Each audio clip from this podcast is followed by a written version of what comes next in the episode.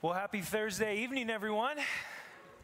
Yes, got a couple woos. Can I get a couple more? Huh?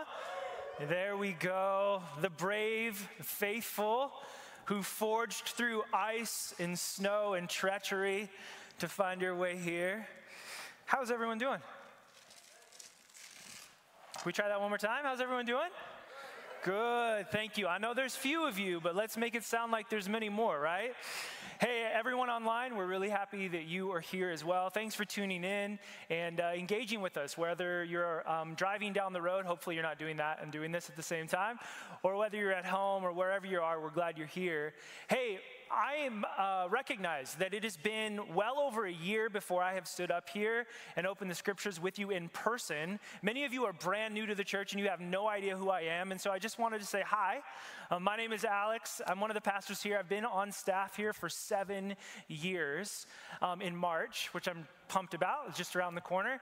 And uh, I love being with you in person. In fact, super bummed like over a year ago, well, well, whenever the pandemic started, it feels like eight years. But in the beginning, I was supposed to speak and then we shut things down and I didn't get to be with you guys. And then again, when we reopened and then got shut down again, I was signed up to speak that week as well, and I didn't get to be with you guys. And so today, when the snow and the forecast came in, the question was, Are we not going to be together? And I put my foot down. I said, Absolutely not. Um, we are going to be together. No, joking aside, in all seriousness, um, we've missed a lot of opportunities to be here together in person, and I understand that some of you couldn't make it today for safety reasons, and that's okay. We're just really happy to still be here today. Amen happy to get to gather together and journey through the scriptures together. Um, and speaking of that, if you have a Bible, go ahead and turn it on or turn to Leviticus chapter 3. We're going to continue our 52 week series through, I mean, sorry, 19 week series through the book of Leviticus. Now, I want to make a plug for a couple things happening here at the church you may not know about. We do courses around here, um, and we have two in particular that are kind of up and running. One is a deep dive in a study of the ancient Near East, which is a time um, that the context of Leviticus is happening, and another one is called Bible 101 if all of this Bible stuff is kind of going in one ear and out the other, and you're like, hey, I'm glad somebody's talking about it, but I don't really understand what's happening, just want to give a plug for a couple of those courses. They're a great opportunity to meet people, also a great opportunity for you to get the tools you need to kind of journey through some of the more hard and difficult um, books of the Bible. If you have any questions about that, um, we have an info desk in the, in the Commons, and we would love to connect with you there. There's also stuff on our website for those of you that are online. Go ahead and tune in. But today we're continuing our series in Leviticus in chapter 3. Now we're going to read through chapter 3, verse 1 through 4 in just a minute. But before we do, a couple reminders, because it's important to understand that the Bible, and particularly the books of the Bible, they did not happen in like a vacuum apart from one another. In fact, one of the things we've discovered, discovered is that um, the Bible tells really one grand, sweeping story. And within that story, there are two predominant narratives that are sort of intertwined. And those narratives are incredibly important for us to understand. The first one is this that there is a God who is unlike any other God.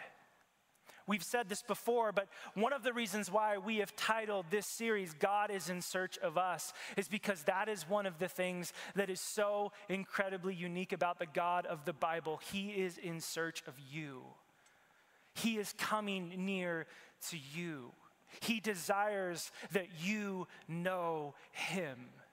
See, we get that backwards in our world. Sometimes in religion, we think it's our job to claw our way towards God, to do the right things, and maybe we could somehow be in relationship with God. However, what gets turned around on us in this story is that God is moving towards us.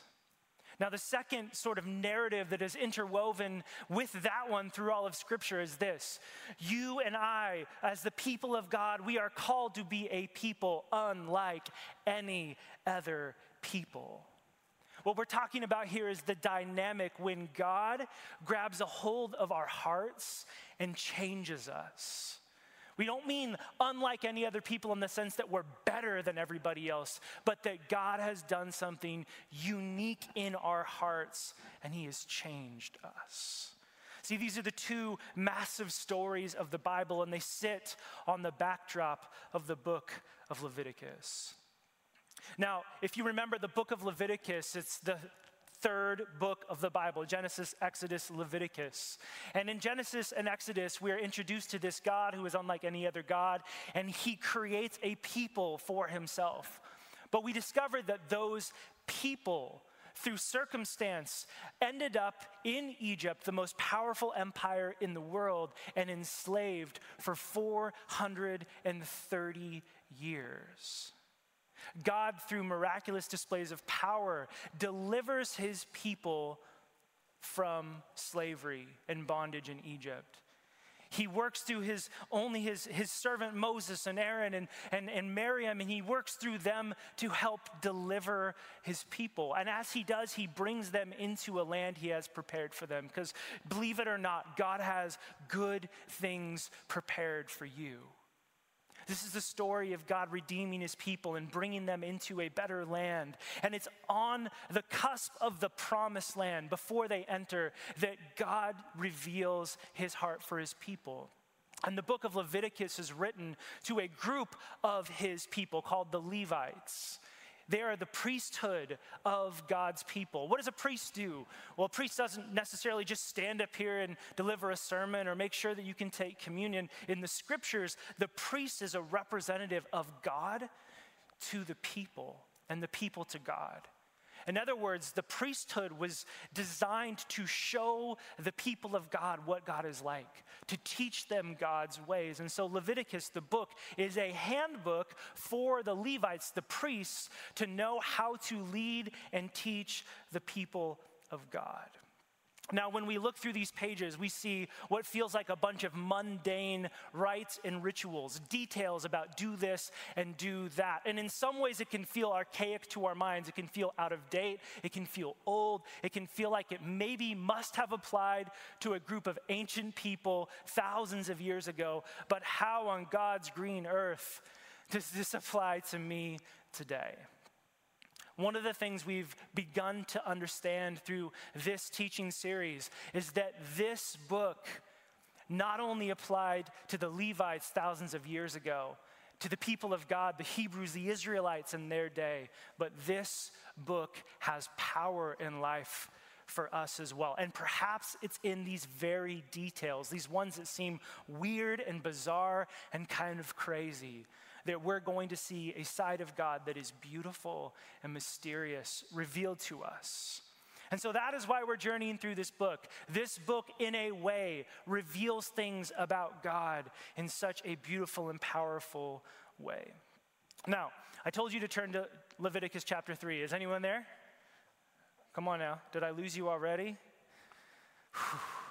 Leviticus chapter 3, we're not going to go there just yet.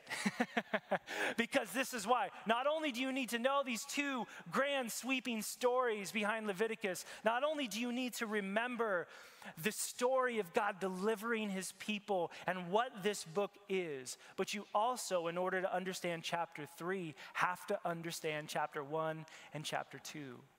So buckle down. We're going to go through the last two weeks series. It's only going to take a couple more hours, but by that time, the snow will fall and you can get home safely.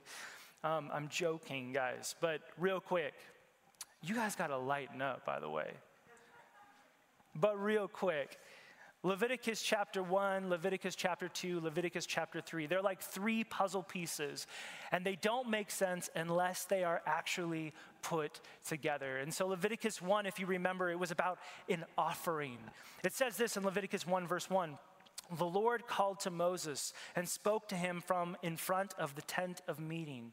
He said, Speak to the Israelites and say to them, When anyone among you brings an offering to the Lord.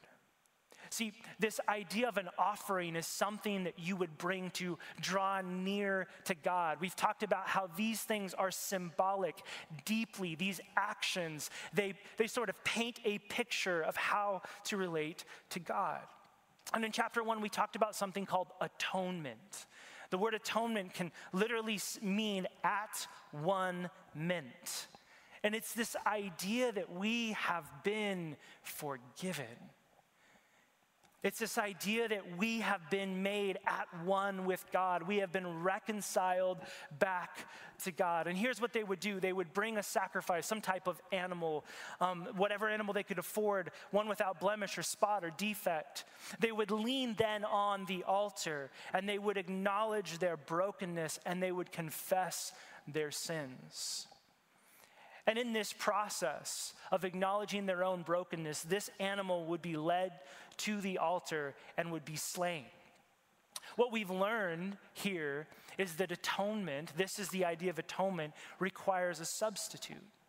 So, in this whole picture, a substitute now, this animal, has taken on the guilt and punishment of this individual and has been slain on behalf of them so that they could be forgiven. We're seen differently right? You and I are seen differently when we are seen by leaning on the Lamb, and that is the story of, Levit- of Leviticus 1. You are forgiven. In Leviticus 2, we talked about something called the minha. This was a grain offering, and this was in response to the grace that God had given us right? In response to his generous love and forgiveness, recognizing that it is going to cost the life of something else, the life of someone else for us to be forgiven. The grain offering is our response to that. It's our response saying, I've surrendered my entire life to you. It's recognizing that you, God, are the God of creation. I am created, and I submit my life to you. So Genesis, excuse me, Leviticus 1 says, You are forgiven. Leviticus 2 says, Now I have given my entire life to you. All of you know what it's like when someone goes out of their way to do something kind for you right? Maybe tonight someone went out of their way to pick you up and to drive you someplace, maybe here or maybe to the store, something along those lines, because you didn't feel safe. But they could go out of their way to make sure you felt safe. You know what happens when someone does even something small like that? It brings about such joy and response to their action. Now imagine coming to this realization that God is going to substitute something, someone, Himself for you. It brings about this recognition that my life is in your hands. See, that's what these two offerings are about. But now we shift to Leviticus chapter 3.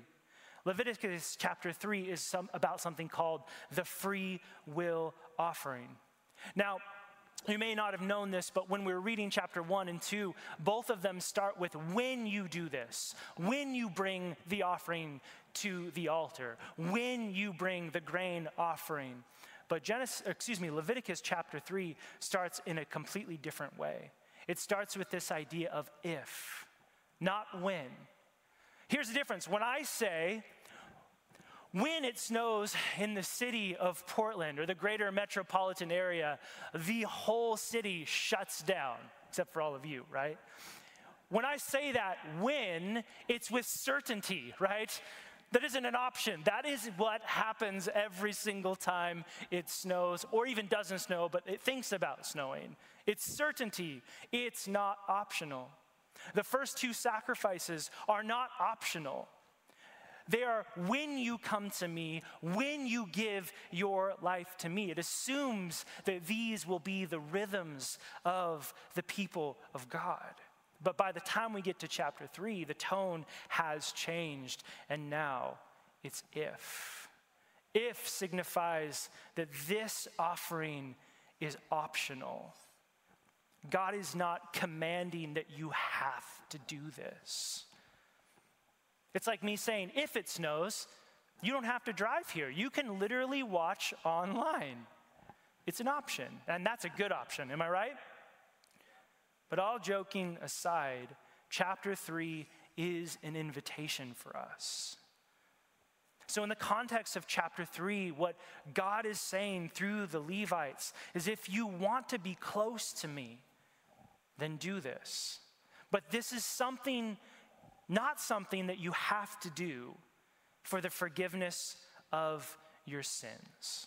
Now, I mentioned before that throughout the Old Testament, this offering is a free will offering. God is not demanding it. In other places, it's actually called a peace offering, so it's different. Some Bibles even call it a fellowship offering. What is fellowship? If you've been around the church at all and someone's been like, hey, do you want to come fellowship? Sorry, first off. if that's like a new thing, you're like, I have no idea what fellowship is. But it's really closely connected to the word peace. Um, and this is a Hebrew word, salam, which sounds a lot like shalom. The word shalom literally encompasses this idea of human flourishing. When you're in Israel, even to this day, you walk down the street and it's a common greeting to say, Shalom, y'all, which is also a really good restaurant if you've never been there, by the way. But shalom, my brother, shalom, my sister. It means peace, it means blessings, but it also speaks of a better and total future. You are speaking life over someone when you say shalom. This is an offering of peace. This is an offering of invitation. This is an offering that communicates. You are responding to something God has already done in your life. You are not doing this to earn or deserve anything, it is purely a response of joy. Now, with all that in mind, I hope you can keep all those pieces together. Let's now dive deep into the text. I'm glad you turned there. Leviticus chapter 3, verse 1. The Lord called to Moses, and he spoke to him from the tent of meeting.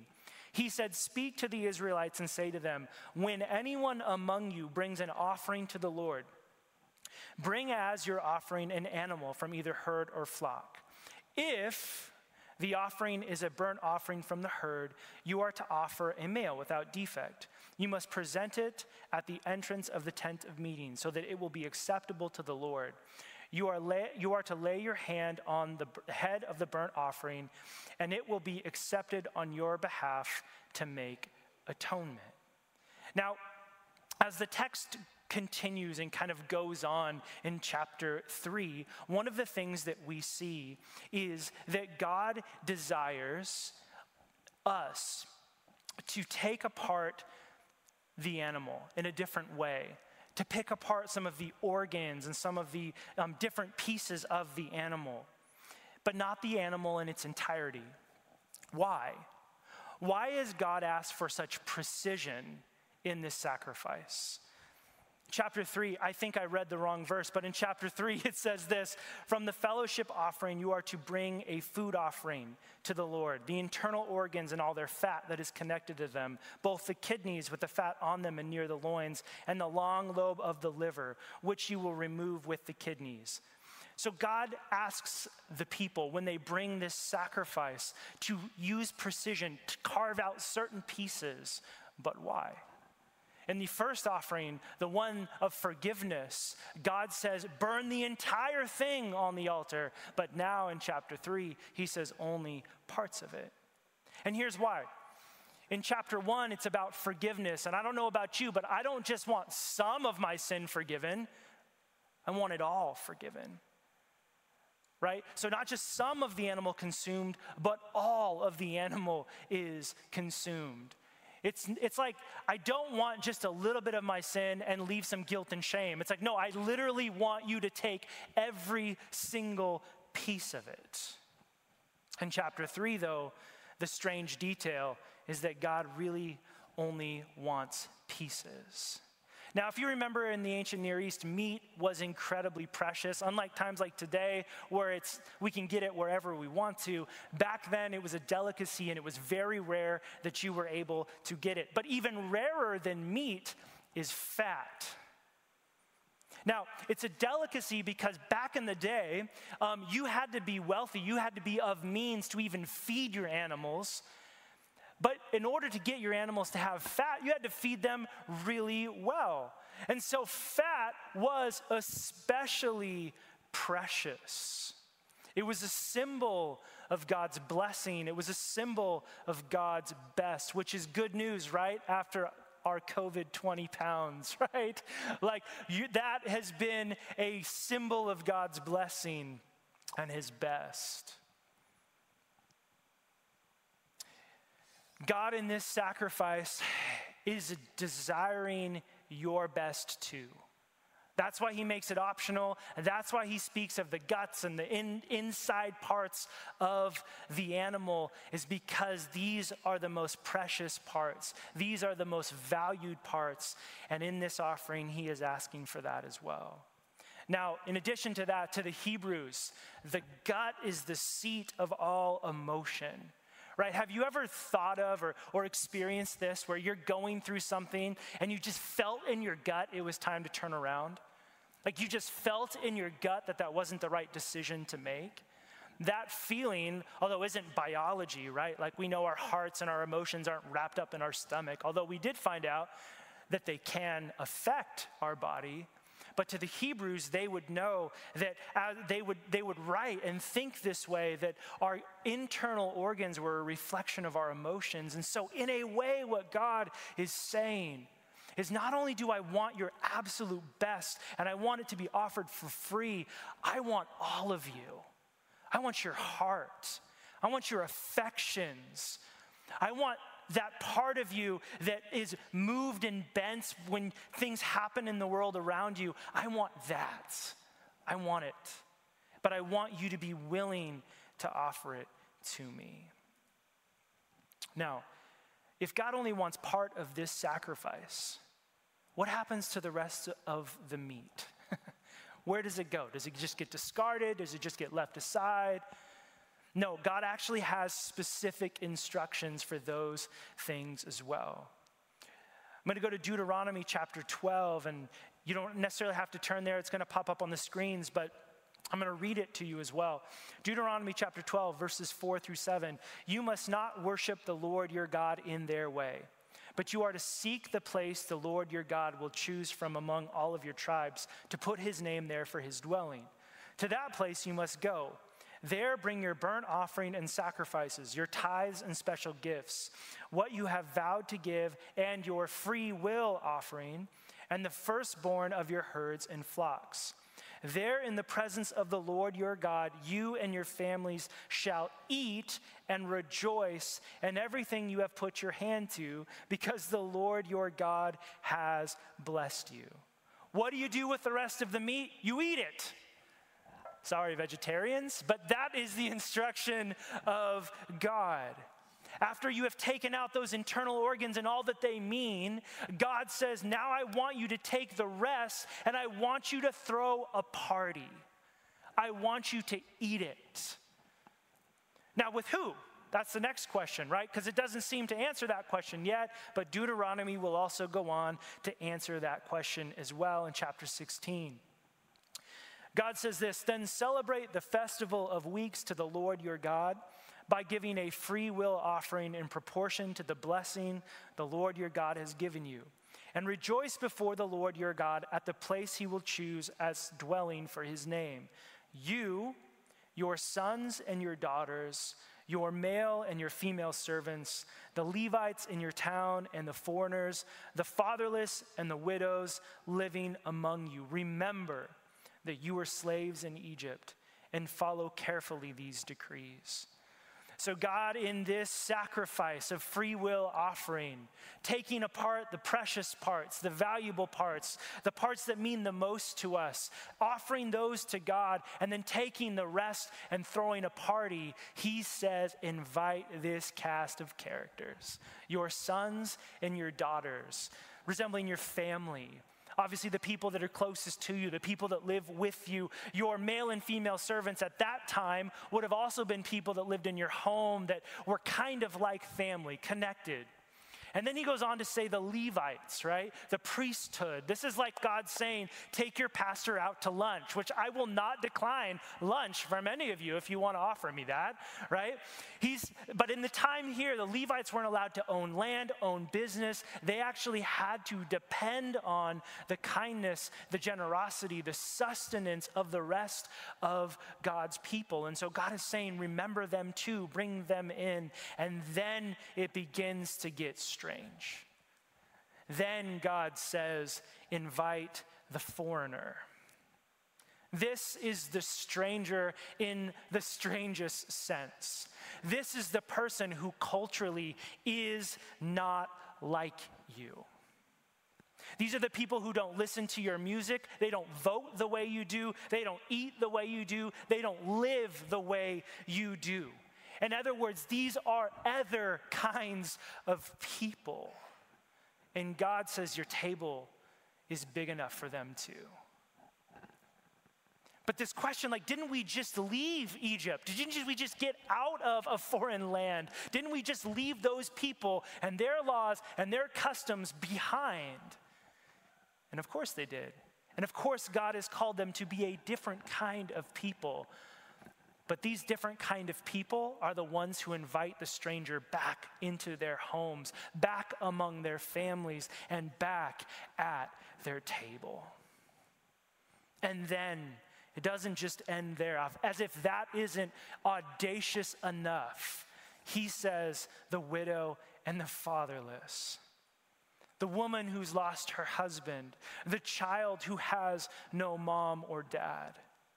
This is a way of symbolizing the powerless in societies. In ancient societies, these were the people that were most easily taken advantage of and left aside.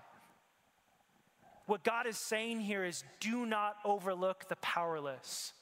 Don't just invite people to your table that can do something for you right? Just because they know somebody, they, they find a seat of honor at the table. But what God is saying here is do the opposite. Invite the people that have nothing to offer you to your home. Invite the overlooked and invite the forgotten. We're reminded that God has a heart for the people who life has dealt a very difficult blow. And if you are one of those people, hear me today. God sees you, God loves you. And passages like this, some of the most ancient and even strange and hard to understand passages, are ones that remind you of that. Now, how do these all sort of fit together? In Leviticus chapter 3, um, verse 5, it says this Aaron's sons are to burn this offering on top of the altar, on top of the burnt offering that is laying on the burning wood. It is a food offering, an aroma pleasing to the Lord.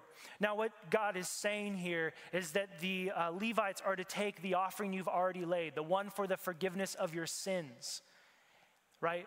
The one that like initiates this whole pathway. Leviticus chapter 1, Leviticus chapter 2, and on top of that you are to place the free will offering. But why? Because again, these three chapters are like three puzzle pieces. What happens in chapter one and two should well up such a joy inside of you, such a freeing feeling that God has set you free, that you want to bring Him your best, that you want to bring Him your affections, and you want to do that and then set a table for everyone so that they can hear as well that God loves them and He is for them. But here's the, ch- the challenge that we have is that I don't know about you, but the closer I get to people, the harder it is to be around people. right? The closer I am to others, the more I realize that they're going to do things. You are going, maybe not you, but the Sunday morning service are going to do things that bother me, right? Like even the people I hold in highest esteem there are those people that will eventually get under my skin. And some of the people that God described to throw a party with, those people as well are the kind of people that will get under your skin too. So, how do we do this? How do we live out this teaching and open up our table to those who are different than us? Well, first, we have to understand that all of us are broken. Paul, in his letter to the Romans, says, All have sinned and fallen short of the glory of God. I'm flawed, you're flawed. All of us in this room are flawed. We have this incredible capacity to do good to one another and in the next moment knock each other down onto the ground, right? We are messed up, complex. That's what the scriptures teach us. And yet, God has still called us to live this way. He has still called us to be transformed and changed so that we can be the kind of people that don't perpetuate being broken to one another, but actually help heal the cycle. So, how do we get past our differences with one another? How can we move forward? And how do we have a meal at the table with so many broken people? It can only happen this way that a human heart is captured by God, shaped and changed by the work of God's Spirit. I'm going to close with a couple passages from Paul, and then we'll kind of wrap our time up. Paul says in Colossians 1 that once you were alienated from God, you were enemies in your minds because of your evil behavior, but now he has reconciled you by Christ's physical body through death to present you holy in his sight, without blemish and free of accusation. See, God sees us differently than we see each other. See, that's one of the things that's fundamentally most important here. In this, it says, In his sight you have been declared holy. What would it be like if we saw people the way God sees him? What this passage did in my life is it helped me realize that I don't see people the way God sees them. I'm much harsher to people, much harder on people. Over the last summer, we had a homeless camp move into our neighborhood. It was just kind of after the fires. And, and I remember this moment of feeling almost panic, fear for the safety of my family. And as I was recognizing that, I kept thinking, like, oh, what should I do? Should I call the non emergency line? Should I, like, have somebody come up and help them, help these people move off of my neighborhood, get away from my family? And I'll never forget, as I was pondering these things and kind of stressed out, my daughter came up to me, Scarlett, one of my daughters, who's six. And she asked me, Dad, do you think they lost their house because of the fire? You think they lost their house because of the pandemic? Dad, do you think that something happened to them out there, which is why they needed a safe place in our neighborhood to live? And all of a sudden, I was hit. These are the kind of people, the powerless in this story, these are the kind of people, the foreigner, that I had gone like this but through the mouth of an infant and babes, as the scriptures say, through children, God has ordained his praise. God speaks through my daughter and reminds me that God sees them differently than I do. And my heart was wrecked. And I just wonder how many people in our world are those kind of people to us. I think about the political world right now. I think about racism in our country. I think about the pandemic that's been raging and all the ramifications around that. And I think how easy it is as the people of God to see them through our lens. But the passage here reminds us to see people the way God sees them, to be moved by compassion and love for them. Now, I'm going to ask that you would stand up because um, I went like way longer than the red blinking dot in front of me says I should have. And I want to give you the benediction um, in summarizing this whole message. And if you would, um, whether you're at home or um, whether you're in the room, just open your hands. This is also speaking a blessing over you. May you as a people be like Leviticus 1, recognizing the deep forgiveness that cost our Lord in heaven his own son. May you be a people like Leviticus chapter 2, fully surrendered to that same God, giving your whole life to Him. And may you be a people like Leviticus chapter 3, bringing your free will to God, being willing to offer all you have to Him. And in doing so, sharing that joy, that party with the people around you. May you be a kind of people whose hearts are open to the other, the foreigner, the one who doesn't vote or think like us, and the powerless among us. And in doing so, may you be a people filled by God's Spirit that begin to change the world like Jesus did at the dinner table. We love you, Lord, and we ask these things in your name. Amen.